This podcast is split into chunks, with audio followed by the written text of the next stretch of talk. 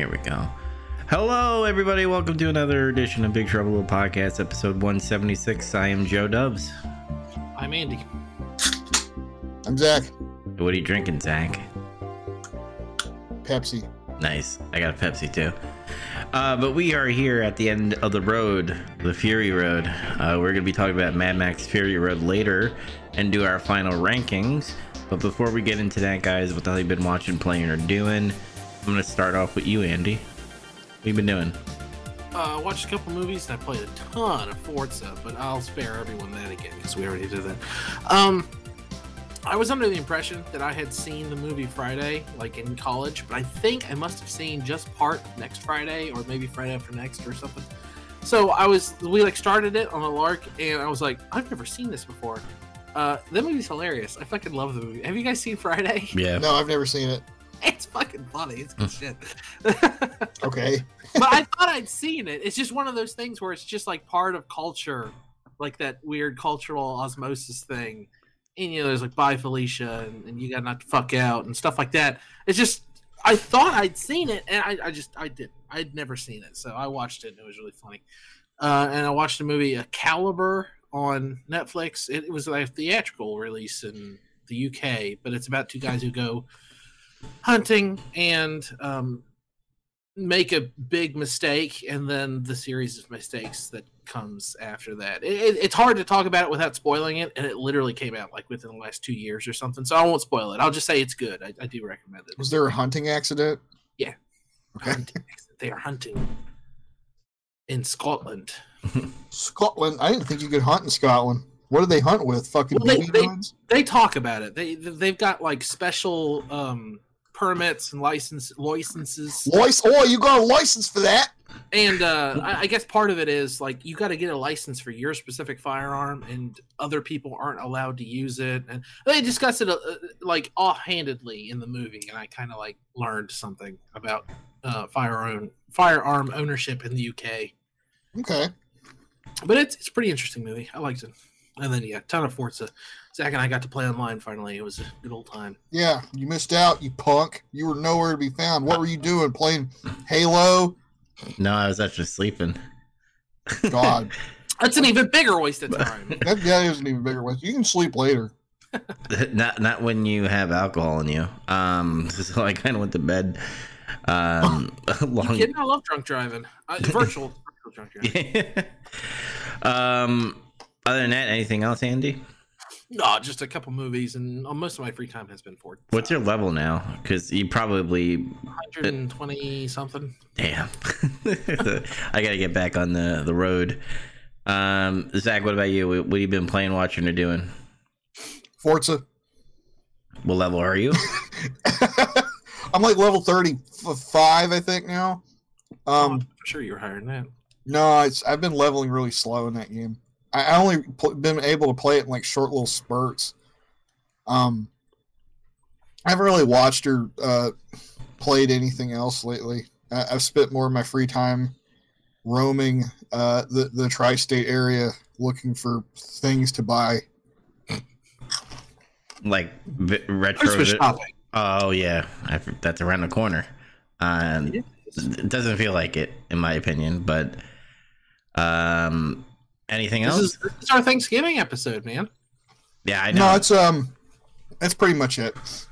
It's Rocket Thanksgiving. Haha. Um, me been playing Halo Infinite. I did buy Battlefield 2042, but I only played like the tutorial. The tutorial is fun. like I was actually killing people, but I bet you when I once I get into a game, I'm not gonna be killing people anymore because they're all bots and stuff. Uh, but it showed like all the stuff that you could do in the game. Uh, it seems stabler based off of the tutorial. I guess I got to see when I have actual people in the map um, because it didn't seem buggy at all, and it kind of felt good. So hopefully, I feel that into the online. Halo Infinite, I finally done ranked. I am ranked platinum one, and I first placed it because you have to play like ten matches before you get placed in rank. And when I finally got placed, it was gold four, and then I kept on winning. And then I got platinum one. Uh, apparently, it gets harder from there. Uh, what else did I do? And I just noticed my uh my thing on is a little off. I'll fix that later. You guys see my face anyway. Um, yeah, I played that. Um, I watch. I watched this weird movie. Um, I forgot what it was called. it had something to do with. Uh, it's one of those things. I was like, "Oh, this seems interesting and seems indie," and it they download uh, people's minds into like a digital format, and they put it like into these watches, and apparently, the mind is uploaded to your brain, and you're seeing their memories, and like all government stuff happens during that. so, it, it, it's weird but that, that's all I've been doing is haloing. Uh, I played a little bit of Forza. I'm kind of inching at that, but like I said, I need to get back on the road for that. But and I also watched uh, this movie that we're going to be talking about. So l- let's get into it, shall we? Another George Miller film, um, Mad Max: Fury Road, starring Tom Hardy, Charlize Theron. Am I saying her name right? Charlize Theron. Theron, Theron. You just try to make it sound fancy. Yes. Yeah. I will say, in my opinion, this is the best Mad Max film out of all of them. Uh, graphics. Just right off the bat, spoil the whole thing. So I'm- Bury the lead, why don't you? um, visuals look amazing. The cars look amazing. Apparently, George Miller like built all these cars and, and didn't use any green screen. Well, maybe some They, green. they commissioned 150 cars to be made for this movie, and after they were done filming, 15 were left. Awesome. I uh, want that flamethrower guitar, man. Everyone does. so I will. The plot is real easy. Tom Hanks. Tom Hanks. Jesus Christ. you fucked it up already. We're Yeah. done. That's a wrap. It's so easy. uh, Mad Max by Tom Hardy um, comes across or get, gets. Uh, what is he doing in the beginning? Is he just staring out into the the desert? Yeah, man. And He's just- just staring out in the waste. He's he's fucking strung out from the road, man. What do, you, what do you expect him to do? Go down to the food court and pick up chicks? Like Yes. it's a post-apocalypse. Just stay around looking for two-headed lizards to eat. I thought he was, was fucking peeing uh, out of nowhere, just taking a maybe maybe he did take a piss break and that's why he stopped. But No, then he's a type A personality. He's standing in that, that A stance, that low stance, and he's fucking looking out there. He's surveying the wastes. He's the alpha until all those fucking guys just come and through, trash his car and fucking strap him up and make him a blood bag. The Yeah. the beginning of this movie, the very first thing that happens is one of my favorite things I've ever seen on film.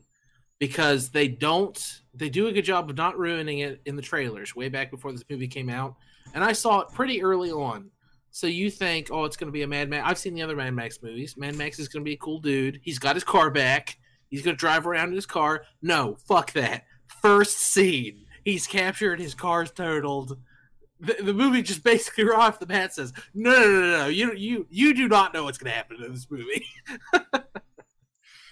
yeah, and Kind of wish I could see the car a little bit more, but yeah, mm. it comes back later, and they've painted it silver. they they ruined it. They did ruin it. Yeah, and Mad Max like sounded weird. He's like, "That's my car." I I, I, I don't know. Took- you took my blood. You took my car. What else can you take from me? yeah, so like the, the plot's easy. He he gets taken by these people, then escapes, and then ends up on the war rig with uh Charlize Theron's uh character. And, Furiosa. and she has her own plan of trying to get the wives away from Joe uh and, Immortan Joe. and Immortan Joe. He stole all of Joe's breeders. Yeah. This movie has a really deep and I guess you could call it rich, like, um, uh, what, what what's the word I'm trying to think of? Syntax or something. It- They've got specific words for everything. And as long as you're paying attention and you can use context clues, you can figure out what all of it is.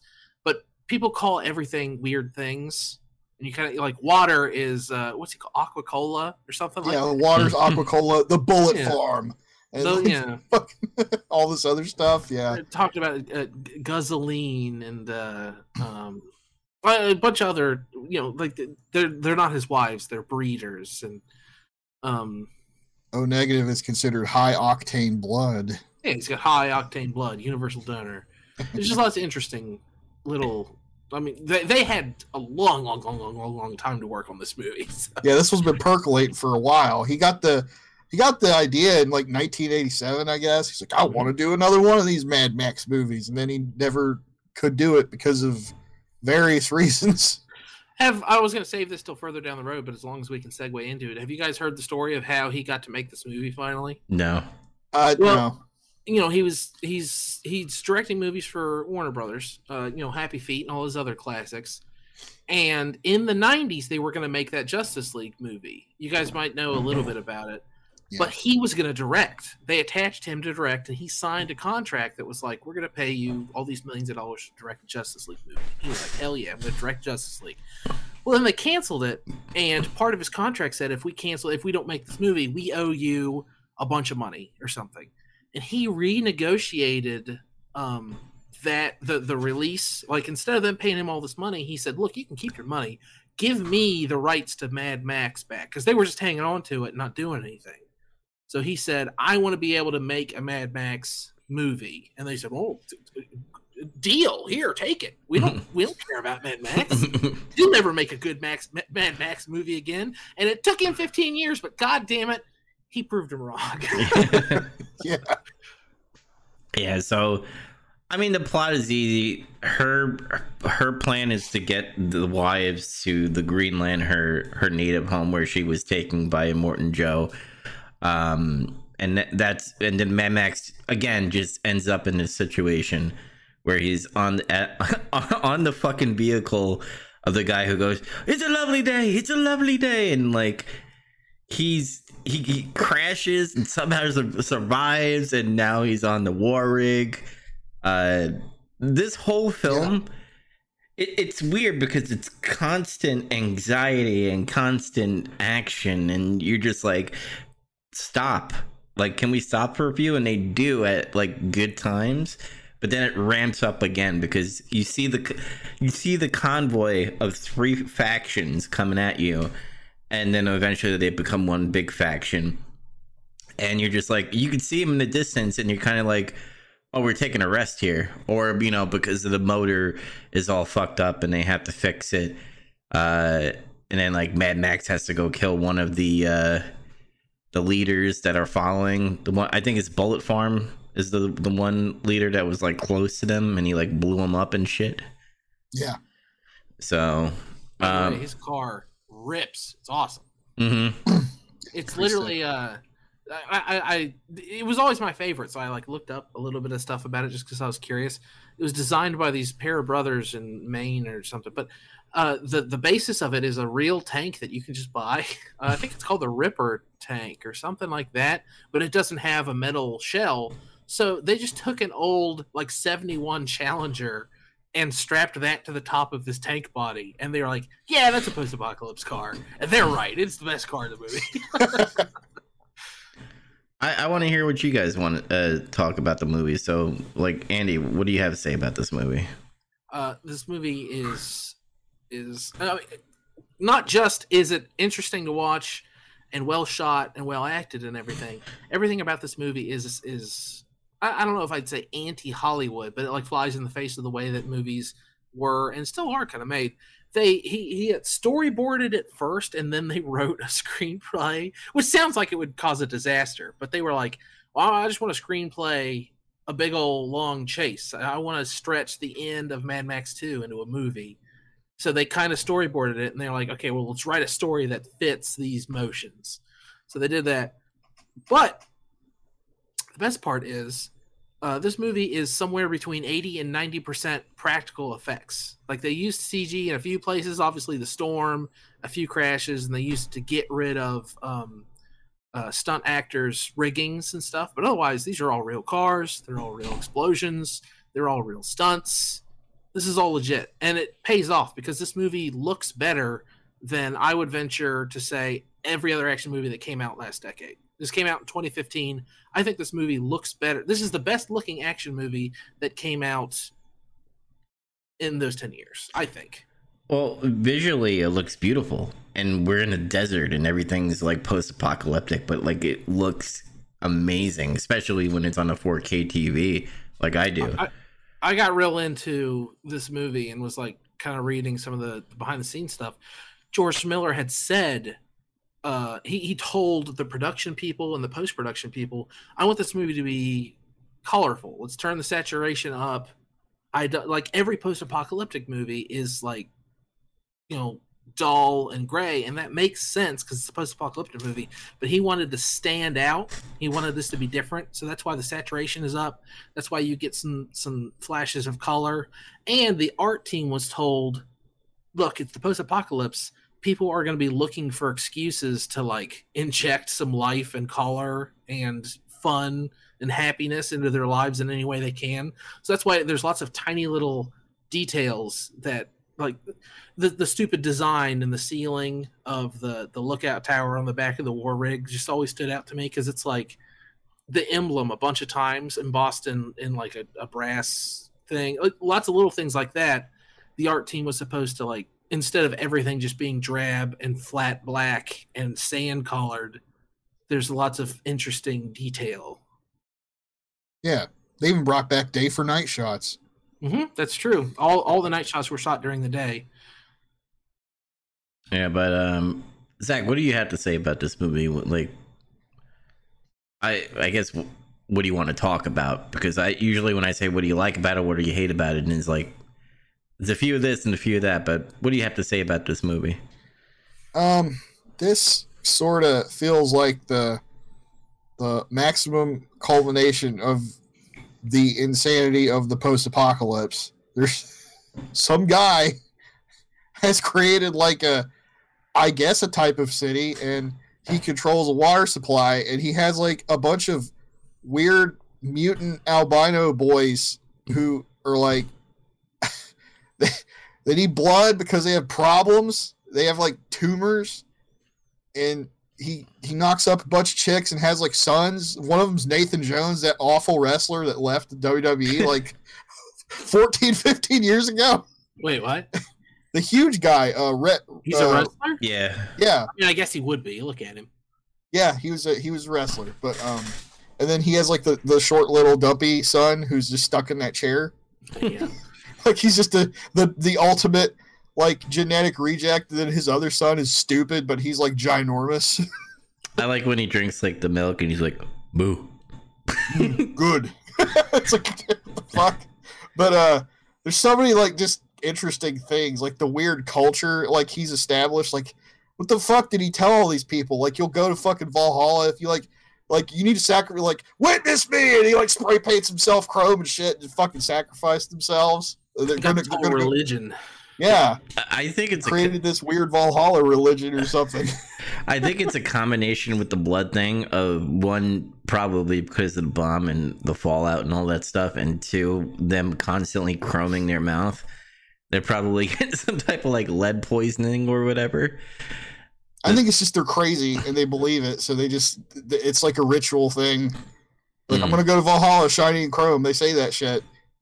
My favorite one is when um, Nux is on Immortan Joe's monster truck. I, I love that I can say that. He's just like, I, I I know how to get on there. I know a way to get in. And then he's like, take this and shoot them. And then he spray paints them himself. He's like, am I chosen? And he's like, yes. It's like he's about to cry.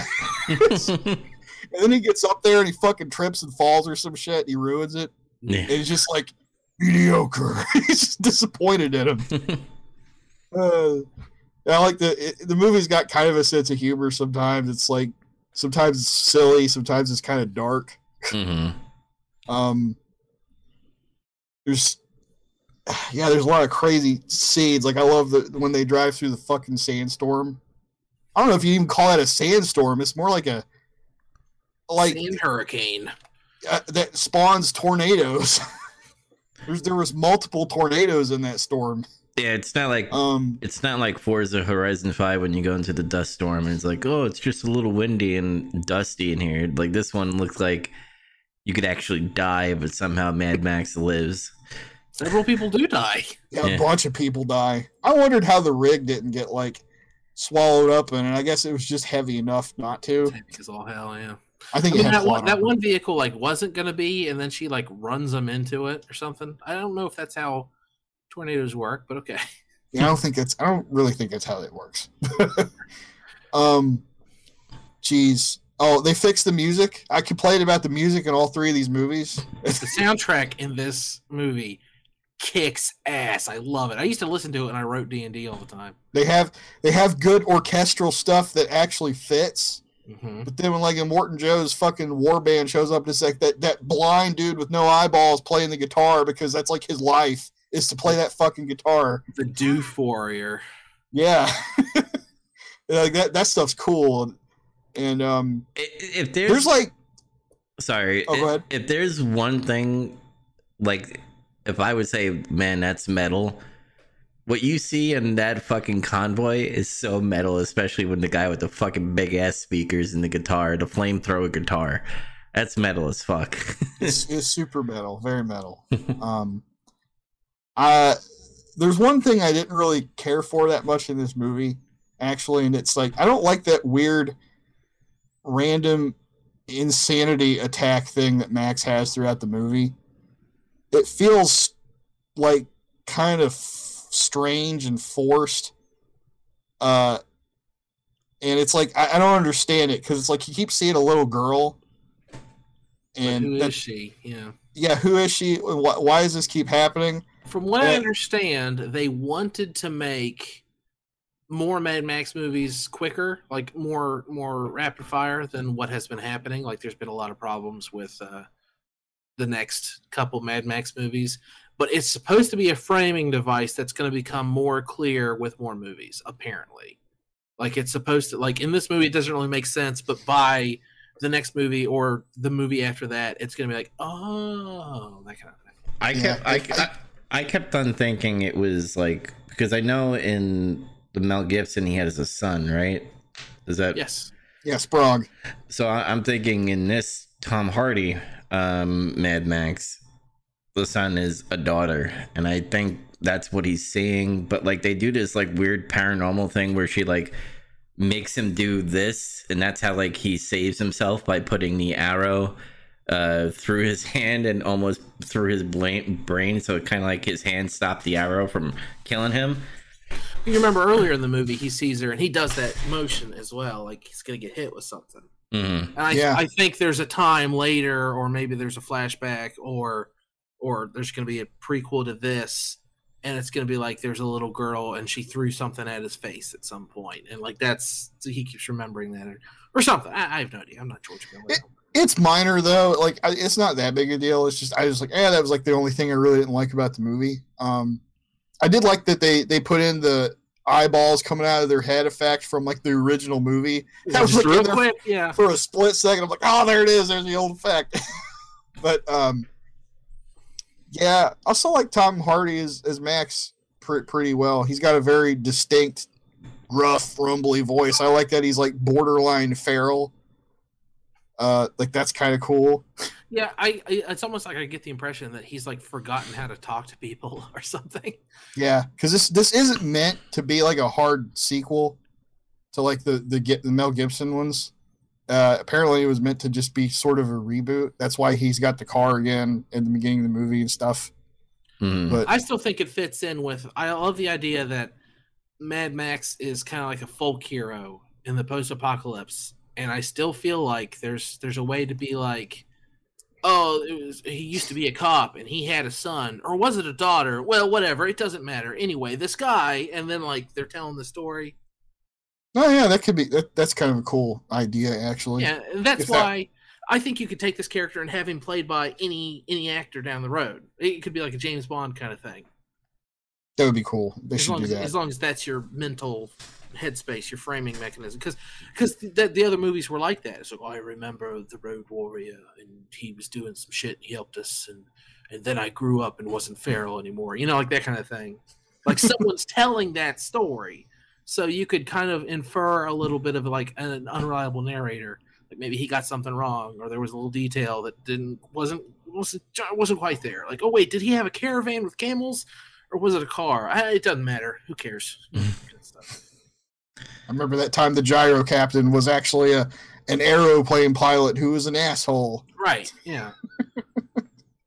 I like the uh the pole people on the because Polecats. Polecats. polecats. They were like they would just like launch themselves so that they grab people or whatever and drop like fucking grenades on your lap or whatever. Um like How the fuck did they think about this shit? Like, I I, I know it had a bunch of time to percolate, but like all this these fucking people going around on poles and That was inspired by uh, George Miller saw like some traveling performers or something, and that's what they were doing. They were like on these big poles that went back and forth, and they were like doing acrobatics or juggling or some shit. But he, of course, was like, "Oh man, what if they threw bombs at people while they did that?" Because he's George Miller, i guess. that's fucking cool. That's what I would think. like, what? Like, well, who are those bandits? Or like, uh, you call them nomadic bandits, I guess. Remember, like when they first start driving out. Furiosa and that convoy. I really wanted to talk about the buzzards. Um, some of the designs for the cars from the buzzards are an homage to another um, Australian car movie, sort of. There's a movie that isn't very famous. I had to watch it on the Criterion Channel. It's the only reason I've been exposed to it. and It isn't really that famous, but it's called "The Cars That Ate Paris." It's about it's about a town in like the Australian country, like in the outback somewhere. It's called Paris, even though it's like a tiny Australian t- town.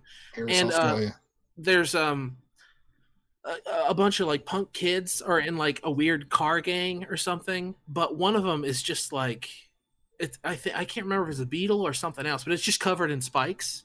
And that's why that first car that they encounter is covered in spikes. It's a visual homage to the cars that ate Paris. It's not. It's not just the cars either, though. It's like the weird bikes and doom buggies are, and even the people. It was like, hey, it looks like the, you know, in Batman when they're going through his shit. He's like, that's the king of the Wicker people. That's what this whole gang is.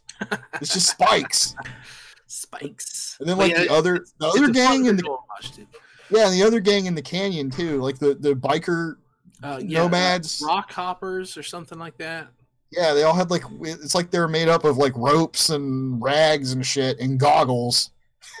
they almost looked like um oh geez, they kind of reminded me of like the sand people in like uh Star Wars. Oh, the the way they look. Yeah. Do you think like all these towns, like the gas town, and the bullet farm, and all that stuff, like that's what they actually have? Like, oh, we need to go to gas town to like get gas. Well, I assume because that's that's what like like Immortan Joe has the water, and they have gas and bullets, and all three towns need all three things. So I just assume they've worked out a system. Look, I'll trade you some water, but you got to give me these bullets, and then I'll give you some ammunition, but we need some gasoline in return. You know that kind of thing. hmm What was with the guy, the fat the fat guy with the suit? I guess he he ran the gasoline farm. yeah, What was- he's just a really strange looking character. it really was. He's got like a fake nose thing. He's got like nipple piercings, but he's wearing like a, a business suit, like he's a fucking bank manager or something. The old clay face feet. yeah, he's got big tumor feet. got them cankles. Um, um, I really like again. This is why maybe I should like if there is a, a comic or maybe they should make like a TV series There is a where comic. yeah, because I, I want to learn about all these different towns and stuff. Um, I want They said that in the it took them so long to make this. They have like backgrounds and backstories for so much stuff. Like there are even weapons and cars that have elaborate three act backstories to them from this movie. So Damn. they have a lot of stuff that they can work with. That's why the next movie that was supposed to come out was going to be a prequel starring Furiosa. It was going to be about how she became the you know the big dick, you know, the the war rig driver or whatever, and Mhm. how she got taken away from wherever she was. But it it kind of has had a little trouble in development, and after that was supposed to be Mad Max: The Wasteland. It's called, and we don't really know what that's about. We just know it's another Mad Max movie. And Tom Hardy had signed on to do. It was either three more movies or a total of three movies, counting this one. I'm not sure. but he was he was going to do that one and another one at least Well, at some point. I don't know. Like it's been it's been a while, and we're not hearing a lot of news about it, but it's it's still out there somewhere. They're still working on it. I got a question for you guys. Like, do you think they should always do the Mad Max finish of having like this big chase down, or do you think they should do something else that is in the same vein but maybe different? I don't know. Maybe fucking airplanes. like they all like got like weird airplanes chase scene. I How guess. about, how about a chase on foot? There has been one. There hasn't been one of those.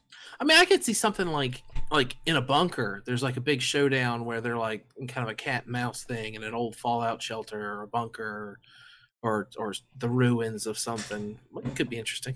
Mm. Yeah. Oh, and um, when Furiosa gets up to her group of people, I, I, I kind of like when I. This is the third time I've seen the movie, so like, I wasn't expecting like, oh, fuck, they can't make it home. Like, what are they gonna do now? And then that's when they come up with the plan. We need to go. Well, Mad uh, Mad Max comes up with the plan of we need to go back where we came from and go back to the Citadel because that's where the water is. And by the way, how did they dig? Did they just, I guess, maybe use slaves to dig to the bottom of the earth to get water? or is that like a main Yeah. main valve that they Oh, probably? it's like a pump or something. I don't know. Yeah. Immortan Joe told them if they dig there, they'll go to Valhalla. but uh then the chase was going back there and uh the way Immortan Joe fucking dies is badass. His fucking jaw just ripped out of his fucking skull. Pretty brutal. Remember me, it's God. Dead. And hey, you know the same guy uh, played Toe Cutter. He got Cutter. made two movies. He was a bad guy in two different movies, like fucking 30, 40 years apart. Maybe they should get the guy from the Road Warrior to come back as a villain. If he's still alive, I don't know. well, I, I'm talking about the the one who is mad about like uh his lover Gimp being killed. Oh, the dog of war. Yeah. Oh, that guy. Okay, Maybe, he might still be alive. He looked younger. Mm. Just have him come back as a villain or whatever. um, I I'm gonna say it right off the bat. I highly recommend this film. Uh, right when I started the movie, I it's an hour and thirty minutes, but it feels like two hours. Two hours of nonstop action. And you would think having nonstop action, you would think it would be quicker. No, it's just like you feel the the constant danger and dread that these characters are feeling of three factions chasing after you. And that's a good thing as a watcher because you're just like you're on the edge of being like, oh, are they gonna live? Who's who, who's gonna die? What's going on? Oh, Well, I checked the box before I put the movie in, and it actually is two hours exactly. oh, is it? Felt- Yeah, one 120 minutes. Yeah, I thought it was it was a nice respectable length. Yeah, Did you know though that they shot like 470 minutes of footage for this movie? fuck. Can we get the the Miller cut? Get- I mean, the, the movie was actually edited by his wife. oh well, There's a there's there's another famous semi famous like quote from him talking about the movie. Uh, he asked his wife to edit it, and she was like, "Why? I've never edited an action movie before." He said, "Yeah, if I get some guy to do it, it's going to look like every other action movie, and I don't want that."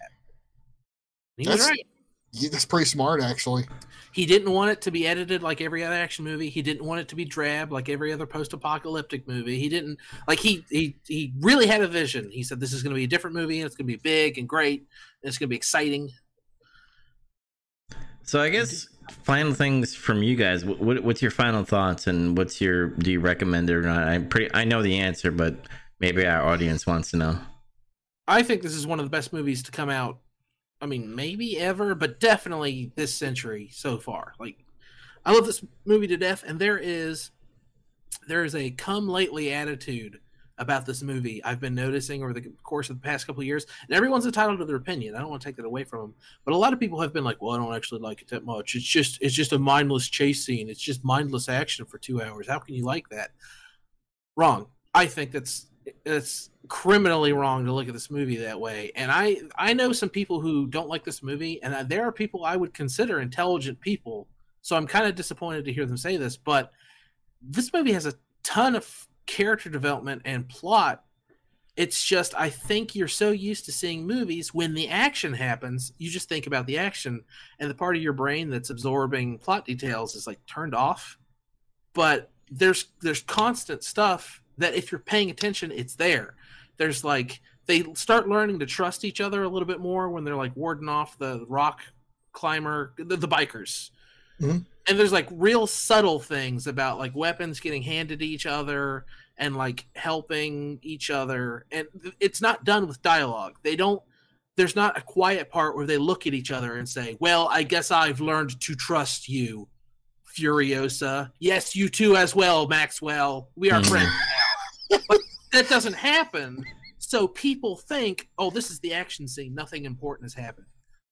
And again, I know intelligent people who don't like this movie, and it really depresses me because I think if you watch this movie and you're smart enough to look for those things, you're going to see them. But the brilliant part about this movie is if you don't care about that, if you're not looking for that, movie still kicks ass. It's still amazingly choreographed chase scenes and fight scenes and gunplay and all kinds of fun stuff. Like it, the movie's just thrilling beginning to end. But if you really want interesting character development and plot, it, it, that that shit's all in there too. It's just it's it's little and it's hidden, and it's it's not explained with dialogue. There's there's stuff with the bad guys and the good guys. I think that if you're looking for it, stu- stuff develops. People start talking to other people differently. Things it, it's kind of hard to explain, but I really think if you watch the movie and you look for it, you'll be like, oh my god, there's totally a ton of plot in here. And another great thing I, I think is done in this movie, and I know I, you know, speak political sometimes, but the SJW stuff is not jammed in your throat in this movie at all. Like they actually make the female strong in a right way where you're just like, this is fucking awesome. And uh, yeah, this is this is the perfect kind of movie. Like, yeah, the, the, the women in this movie are all badass, and it's not in an unbelievable way. Like, they're all, oh, these characters are cool. I really like these characters. mhm. and Yeah, like Furiosa doesn't overpower Max. She beats beats his ass quite a while, but eventually it's just his size and strength just overpowers her. She she got she got detained because he got her gun. But he wouldn't have won that fight if it wasn't for Nux. That too, he he helped him Yeah, for some reason. yeah. Well, because he thought they were on the same side, and then he Yeah. No, he punches him in the stomach. It's like fuck you. and gets in the truck. Oh, the, the great thing about like the wives of Joe, like they also had their badassery of its own, um, especially when they're trying to fight off Nux when he comes to through. Because remember, uh, Max is like, "I'll I'll go fix whatever the problem is with the fuel thing," and then Nux just comes in and he's choking out Furiosa, and like fucking the the wives are trying to you know choke him out. And then they eventually like have him knocked out, but like they all have a debate in there, being like, "Well, he was born this way. He was taught how to think ignorant uh, on you know what." And Immortan Joe, you know, he's a good guy. He could be a good guy, and eventually, that's what he becomes a good guy. He uh, becomes part of their clan or whatever. There's Um, another huge tick mark in the the story and development thing is like Nux has like a whole a whole friggin' plot arc. He's got more Yeah. of one than Furiosa does, I'd argue. mhm. That was like the one time I think I saw somebody write about like uh, this is this is a commentary on toxic masculinity, and I didn't roll my eyes because it's like he got taken out of that culture and he kind of like chilled out. Yeah. it's like he chilled out. He talked to a girl and kind of figured out, man, I've been acting like a jackass a little bit, haven't I? Yeah, he got out there and he tried to touch grass, but he couldn't find any. There was no grass to touch. Yeah, he was going to the green place, but there wasn't no grass. Oh, there was some Easter eggs in that movie. Uh, the boom- boomerang was there. I don't know if you've seen it. Um, The little music box thingy. Yeah. yeah, the music box one was obvious. I did catch that. Yeah. and then they did the Thunderdome. A lot of weapons when Max, you know, says wait, and he starts grabbing all the weapons from Furiosa. Pretty much puts it in the bag, showing that she's fucking Yeah, I love that. armed to the teeth, pretty much. Mhm. So they give an He Easter. didn't get her her knife gear shifter thing though. Yeah. Mm. Well, it bites her later on, I guess. Yeah, it kind of bites her in the ass. She uses it first though. yeah. um, Zach, your final thoughts. Yeah. Remains. It's terrible. Yeah. No, I used to. a lot of room for improvement, honestly. I, Not, you know, not, the, fir- not, not enough water. the first time I watched this movie, uh, I did like it. It was I, I had a lot of fun with it, but there I had some mixed feelings about some of the stuff before, and I think it's because I had some misconceptions about like the rest of the franchise. I think, Hmm. like like I had expectations about what Mad Max is based off of just that first movie. Huh. Because I, like I said, I watched I watched the Road Warrior before a super long time ago, and I couldn't remember fucking anything of it. Other than that, Lord Humungus is in this movie. And he has a giant fucking awesome revolver. That's all I remembered. and they all Uh, they all have simple plots. Like every last one of them do. They all, yeah, they're very very basic plots. Uh, and uh, I, watching this one again after a while, I was like, "Oh, this this is this is the best one, pretty much." So I'm, I'm burying my own lead, I guess, in my rankings. Yeah, I guess that leads us to our final rankings. So I guess I'll go first. I'll go from four to one. Um, at number four, I have Mad Max Beyond Thunderdome. At number three, I have Mad Max. At number two, I have Mad Max The Road Warrior. And at number one, I have Mad Max Fury Road. So, Andy, what about you? Uh, the same. The only place, the only place where I I very nearly moved Mad Max from three to two, just because like I think it's partially like the movie hipster in me, because a lot of people don't give that movie its due, and that's not fair because the original Mad Max is great. But Mad Max: The Road Warrior really does um, kind of perfect where it should be. Like in that first movie, they kind of like tiptoed around the whole anarchy and and the coming apocalypse thing. In the second movie, they're like, no, no, no, it's the post-apocalypse, and that's that's where that movie need, that's where that story should should have been set. Is it worked out really well, and I liked it a lot, and and really, if for no other reason than everything that the Road Warrior has given to the zeitgeist to popular culture, like you can't get away from that movie. So yeah, I mean, Fury Road's the best. Road Warrior is second best. Uh, Mad Max is almost right up there, but honestly, it goes to third. And Thunderdome is a good enough movie, but it's it's easily the weakest of the four. Yeah, and I, I guess I have to touch base on like the Mad Max and Mad Max the Road Warrior. Again, the only thing I enjoy about Mad Max is the, the chase scenes and the villain. And Road Warrior, I get interested in in the town and like uh humungus and the their vehicles and their things that kind of got me interested interested a little bit more. So like obviously Mad Max is like before the bomb, and then the other two the the other movies are after the bomb. So it's interesting to see those two points of views, and I, I it, it, those are really close. They could change at times based off of my mood, I guess. Yeah. Zach, what about you? Because I know you have uh, some scores behind it. yeah. I put uh, uh, Mad Max Beyond Thunderdome at four, uh, six point six out of ten. Not bad. That doesn't mean that's a bad movie. It just means it's it's it's pretty good. It's okay. I already explained that uh, last week. Uh, then, like, uh, then I put Mad Max the original seven point three out of ten.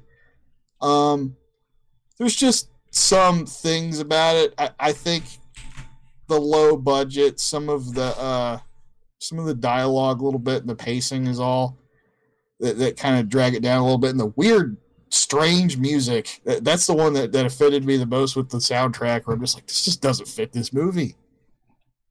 Um, then uh, Road Warrior after that, seven point four out of ten, solid movie. Um, very uh very 80s uh the only thing like i just barely put over mad max because in a way it kind of it re- really can't exist without mad max that sounds strange because yeah no sequel can really exist without the the one that came before it hmm but I really feel like if you if you watch that movie like in a vacuum, it'd be like, what the fuck is it? What is this about?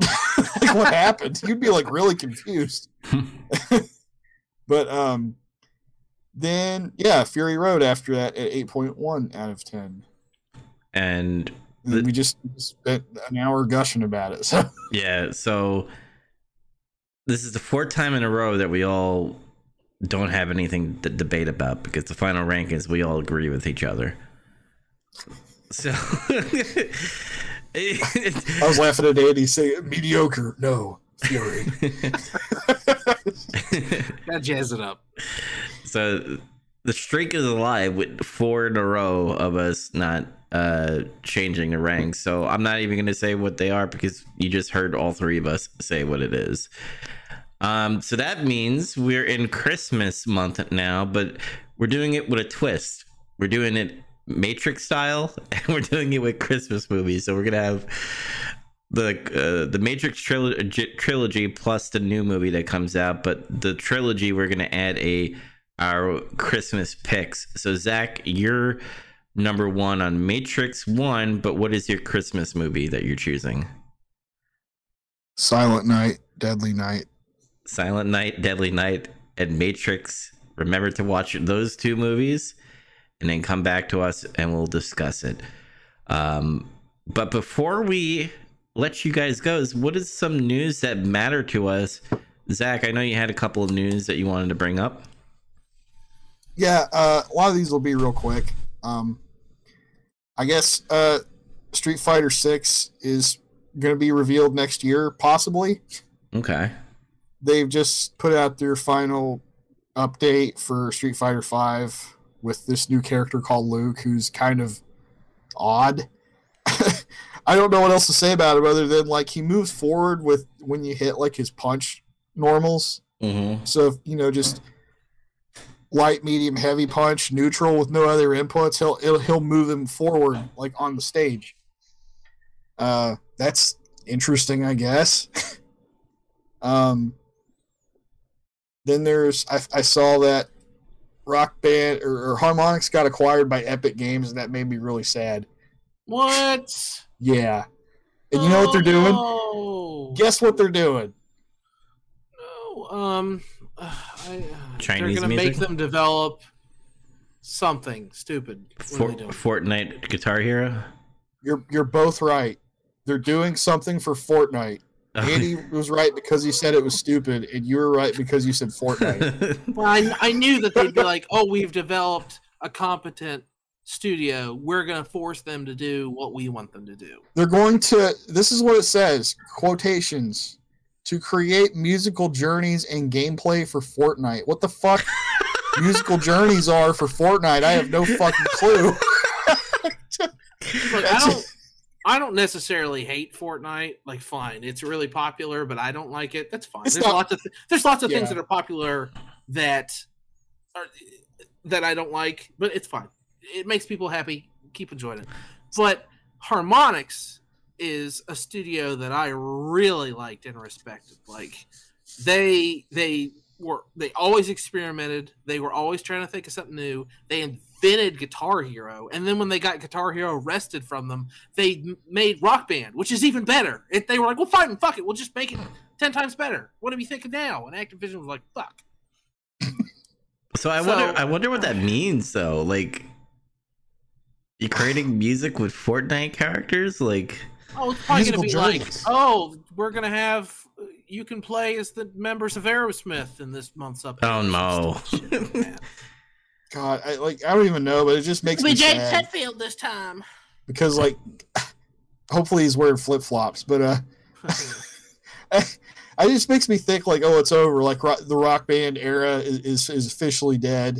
Uh, there, that feels like the final nail in the coffin for like, not necessarily for like that genre of like uh, rhythm games. There's always going to be rhythm games, but they're I feel like they're always going to be like really niche from now on. it's just not fair because Rock Band 4 was a genuinely really well made game and a lot of fun, but Yeah. it failed. A lot of people didn't want to play it. And I kind of get like, oh, I I don't need to play that, but it was such a great refinement of that of of what they'd already done, and it was on new hardware and had really good support, but it failed and it disappeared, and then the price of it went through the fucking roof. So it's Yeah. like, where were all these people when you could go to Walmart and buy it? God damn it! Why didn't you support Harmonix when they needed it? and and it Uh. sucks because like they have to buy all those licensed music, but they also have to have a good, you know, product being bought at the same time. Like they have to pay back those license bills, I guess. And if they don't, Yeah. and if they don't do that, they're kind of fucked. And I think that's what it back meant. around the time back around the time rock band 3 came out i remember seeing like they released some chart that was like this is where all our money is going and like money licensing was like a ridiculous amount i can't remember what it was but it was it was something eye-opening it's like they, most of their money is just going straight to you know viacom or whoever so that they can license all this music Mm. Yeah, unfortunately, I guess it was just a victim of being being a fad that was driven into the ground by Activision or activision because it wasn't their fault. Harmonix showed restraint, and they they went the DLC route that a lot of people want other things to go to, like They- sports games and shit. they got sassy once they made beatles rock band but honestly there was so much love in that game i kind of give it a pass That was worth doing. That was a project worth doing because that's Yeah. like legit, like a tribute project. Dude, Yeah, just- they, they got the living members of the band involved and No, the family w- members of the ones who have passed involved. Like th- there was there was a lot of care given to that. And then Yeah. meanwhile, Activision is like fucking Aerosmith, fucking Metallica, fucking Green Day, fucking uh, Lego, fucking DJ uh, Hero. uh, whatever that the, the rainbow one was. Yeah, dude, knockoffs. They were- DJ Hero. they were God just gu- they were just Guitar Hero games with like that skin, with that like oh you, the Aerosmith guys are on the stage now. No, like they actually did stuff. Hmm. They basically made like music videos, essentially like brand new ones that played while you were playing the music. But yeah, I digress. Uh, it's sad.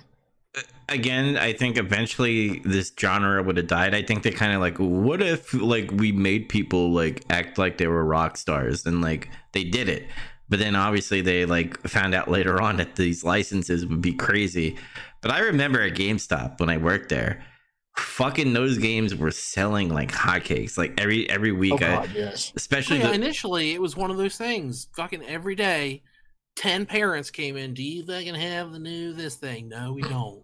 Mhm. You got H A L O O D S T, and I was like, yes.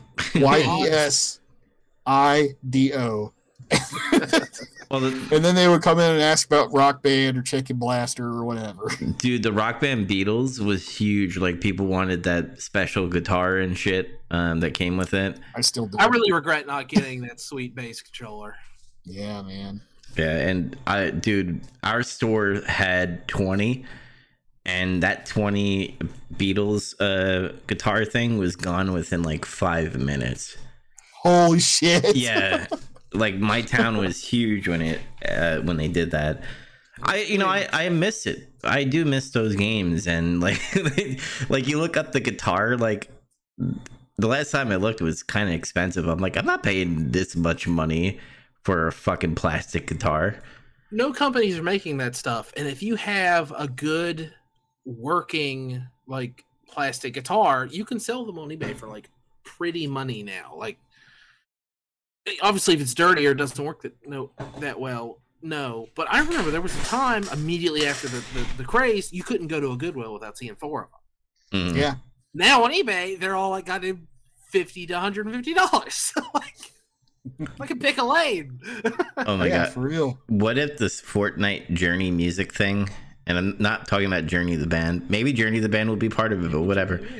But um imagine you just take your Fortnite characters and you just like floss to whatever band. so you have just the Beatles doing the floss dance in some God. virtual Fortnite world.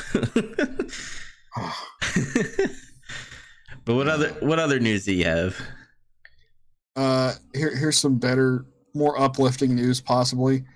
Uh, Chrono Cross remake reportedly set for announcement. Oh. We'll Uh, yeah, we'll see. Uh, basically, uh, VGC reported claims that PlayStation was going to announce a remake of a big game around Christmas. And Metal Gear, please. yeah, it's Xbox co-founder or Xbox Era co-founder claimed it was a Chrono Cross remaster or something, and so there's speculating. So there's, I guess there is going to be a remake of some kind of classic Square game. So And- a remake or a remaster, though. Re- they're saying remake. All right. So yeah, I know we, we had that discussion. People get that confused, but everybody's yeah. saying remake. Uh, do you want to see Chrono Cross get remade? I, I've never played it, so I don't really have any skin in that. In Yeah, one. I, I don't have any skin in that. I just saw my friends used to play it. Wait, Chrono Cross or Chrono Trigger? Cross. Cross. Yeah, I've seen my friends. That's why I think it's weird that they wouldn't try to make remake Chrono Trigger. I- Uh, so maybe- that's the one that's more popular. I know Chrono Cross has like kind of a hardcore following, but it's Yeah. smaller. I mean, it's also a great game. It's just like I still think Chrono Trigger is like one of the tightest, best made games ever ever put out. Like, it- what if? it What if? doesn't overstay its welcome? It's it's great. It develops. It fully develops the stories of all of its characters. That game's a masterpiece. What if they're testing the water? Maybe they're just like, let's try Chrono Cross, and if we deliver, and people are just like, I want to see this, but Chrono Cross or Uh, Chrono Chrono- Trigger. remaking Chrono Cross isn't a testing the water thing. The game has like 18 endings or something, and it, it spans dimensions, and it's got I don't remember how many playable characters, but a lot. Like it's not it's not a small game.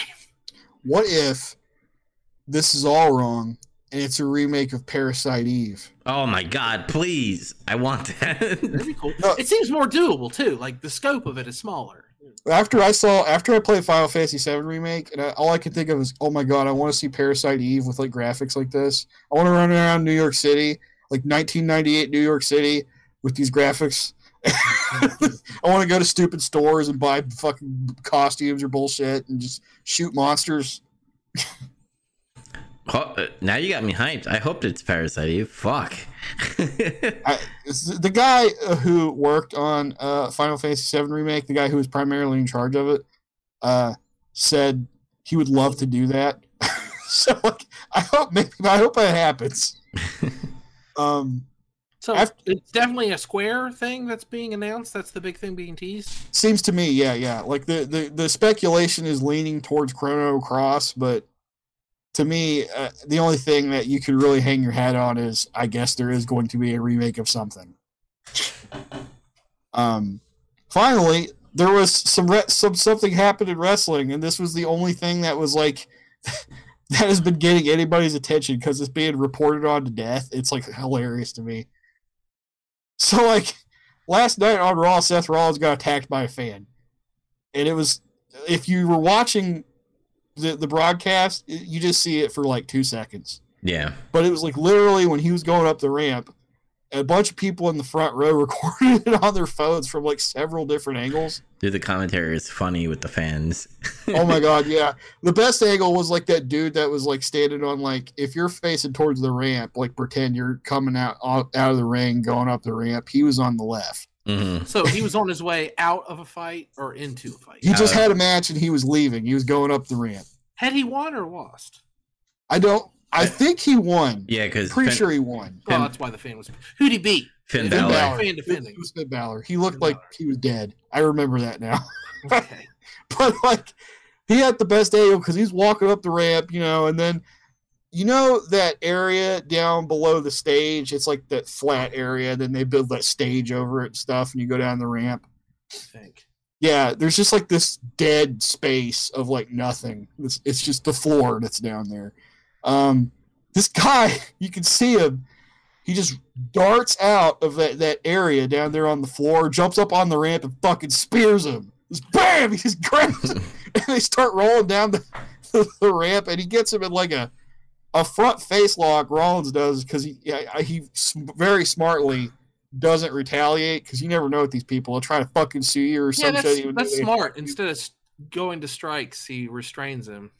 Yeah, he just restrains him until like all the security gets him, and his reaction was funny because like when all, all the security come and just dogpile him, he goes like, "What boy? What motherfucker?" he, just, he just laid into him and made him look stupid. It, what's funny is like you don't know if this is like a, a bit in the WWE because he's still in character. He's still like Seth Rollins heel, and he's still like yelling at him and all that stuff. And he he called him boy. And then, and to top that off, later on that night when he came back out, he kind of did this thing where he was like looking around, like, "Is anybody gonna get me? I guess not." And he just goes down there, but uh, like this guy got out of jail because I, it was bullshit or something. Somebody said in New York when you do that, you just, they'll just let you out the next day or whatever. Yeah. Um, he posted on his uh his Instagram and he's like, "Good morning, guys. I'm out. That was me on WWE. I was booked from Goldberg and Vince McMahon." And I jumped over the barricade because I told Vince McMahon I had personal beef with Colby Lopez Rollins. Oh, This man did not tell Colby I was going to be there. And the personal beef is between me and Colby, and he knows what he's done. Oh, so, So- he's, he's a psychopath. Yeah, so as a This guy needs to be on medicine.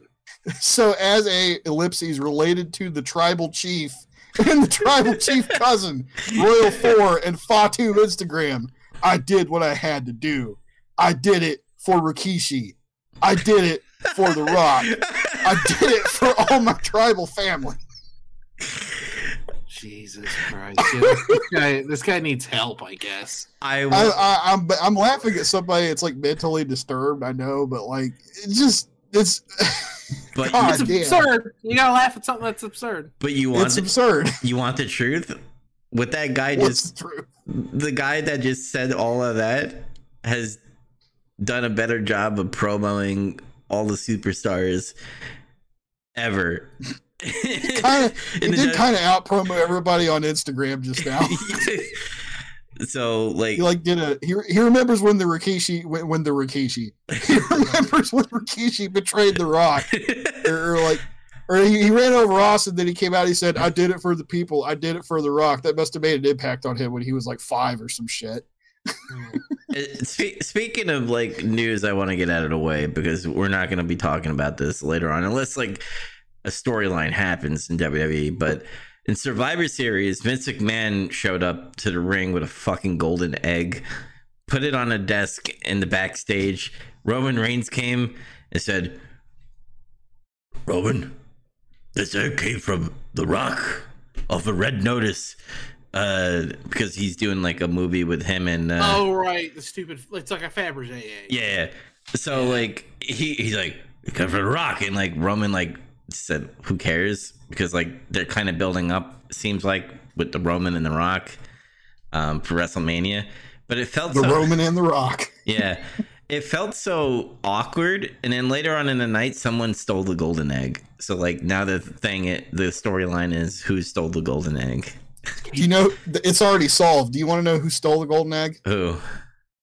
Austin Theory Why? do you want to know why he stole the golden egg okay you want to know why yeah. because he wanted to take a selfie with it, so he did. And then he, when he went to take it back to Vincent McMahon's office, he got scared, so he just took it back to his room, which is basically stealing it. And I don't know why. I, I got scared, so I stole it. Like what? The and gave it back to him, and he apologized, and he was like, "Okay, pal." That Uh, That's it? really? He made a big thing about it in Survivor Series. Like, God damn it. Who stole the golden I, I know it's just bizarre. I mean, it's clearly they just wanted that payday for like that that damn movie, like just Yeah. promoting it. That's all. I've been seeing a lot of targeted advertising for that movie. They really want you to see it. They want you to see The Rock lay the smackdown on fucking Gal Gadot or whoever the hell that is or whatever. Well, Ryan Reynolds, right? Pretty yeah, sure. Ryan Reynolds is on there. Uh, ec- the Xbox 20th anniversary when they announced about the Halo Infinite thing, The Rock was there promoting Red Notice there as well. I mean, I mean, it sucks that he was promoting some nothing, nobody cares movie, but it's cool that he was there because you know he was there at the beginning. You know what? I'm gonna watch Red Notice now just because of that. It worked. Is it good? I I don't. I honestly have no clue. My dad laughed, so it must be funny because you have The Rock and Red, uh, The Rock and Red Notice, The Rock and Ryan Reynolds in there. So The Rock and Red Notice connection. Is your dad? is it hard to get your dad to laugh? Is that what you're trying to say? uh, kind of, yeah. Okay. He's so he's a good bar beater for for comedy. yeah. The ratings for it are all over the place. Barometer. I don't know why I said barometer. What the fuck? Barometer. Barometer. I guess while we're on the subject for Ryan Reynolds, do you guys really think he's funny? Because people He like can be. Uh, honestly, I, on his own, he's not that funny. But I think if he's like reading someone's like uh, uh, someone writes stuff for him, I I think he, he can be funny. I think he can deliver stuff funnily. He'll put his Ryan Reynolds spin on it and make it entertaining. Mm. Yeah, like he's got this weird like cheekiness to it. Like I really like um like he has commercials for his gin company, and they're always like, oh, that's kind of funny. And I think if it if it was like some nobody delivering these lines, it wouldn't be funny. It's just so I, I think he's good at being funny, but I don't know like if he had a stage show if it would be any good. Because everybody like overhypes him, and I'm like, oh, he was kind of funny in Deadpool. Like he was cool in Pe- uh, Detective Pikachu, but like, Still Yeah. should have been Danny DeVito. I don't know. They fucked it up. It should have been Chris Pratt. He's the only one I want voicing Hey, the producer said Chris Pratt's Mario voice is amazing. Okay. Yeah, that's what he said. He said he's not doing a he's not doing an accent, and he his voice is amazing. Oh, so he just sounds like Chris Pratt? Is that what you're telling us? Hey, Chris I Pratt. saw may- the Lego Movie. Okay, you don't know. Maybe Chris Pratt has hidden voice acting talent. Okay. Maybe he's able to do some crazy voices or some shit. We don't know. there was a meme going around, and I know with the whole verdict thing with Kyle Rittenhouse, people are butthurt, but like this was funny to me. They they said Chris Pratt is going to star in the Kyle Rittenhouse biography as Kyle Rittenhouse. What the fuck? he's doing it. He's in everything. Now. Oh my god. Yeah, but uh, yeah. I mean, Andy, do you have any news that you, you want to bring up? Here's a dog. Dog, that's a There's good a dog news. there. If you can't if you can't see it, there's a dog. Yes. Sorry. Sorry to the audio listeners. You missed a dog. Yeah, there was a dog on there. Uh, if if you're on YouTube, by the way, like and subscribe, and uh, make sure you comment down below. Uh, but Zach, any uh, any other news that you want to bring up? No, that's all. I just I just wanted to make fun of that guy, that fucking loser that tried to make himself famous and failed. Here's a different dog. Another dog There's another dog. for visual Hey, you've people. missed two dogs. Audio listeners. yeah, make sure you come to YouTube so you can see it uh, and subscribe and like. Um, but I think that's what ended here. Remember Matrix One and Zach. What is the name of your movie again? Silent Night, Deadly Night. It has one of my favorite opening scenes ever of any movie. All right. So remember to watch those movies and then come back to us and we'll talk about it. But if you want to catch more Big Trouble Little Podcast, if you missed our past episodes or you're waiting for us to get out of the Mad Max territory and you want us to talk about Matrix, make sure you type in Big Trouble Podcast in Stitcher, Google Podcasts, Apple Podcasts, Spotify, um, Alexa, all that stuff. Uh, we're everywhere. Even if you start searching, apparently, if you type in Mad Max, one of the uh, the movies and say review, apparently we pop up in the Google search. So that's cool. Of course we do. We're we're a big deal. We're a bi- we're big deal, Yeah. big deal. Um, and also, um, me and Zach do getting some color. We're taking a, a break this week because of holidays, but we'll be back at it at more wrestling. And then the Nemesis project we also do, which Zach is waiting on me uh, on Resident Evil Revelations. Need to finish that, and then we'll we'll get that episode out for you. But until next time, everybody, peace out and have a happy Thanksgiving. Thanks for listening. Happy Thanksgiving. Bye.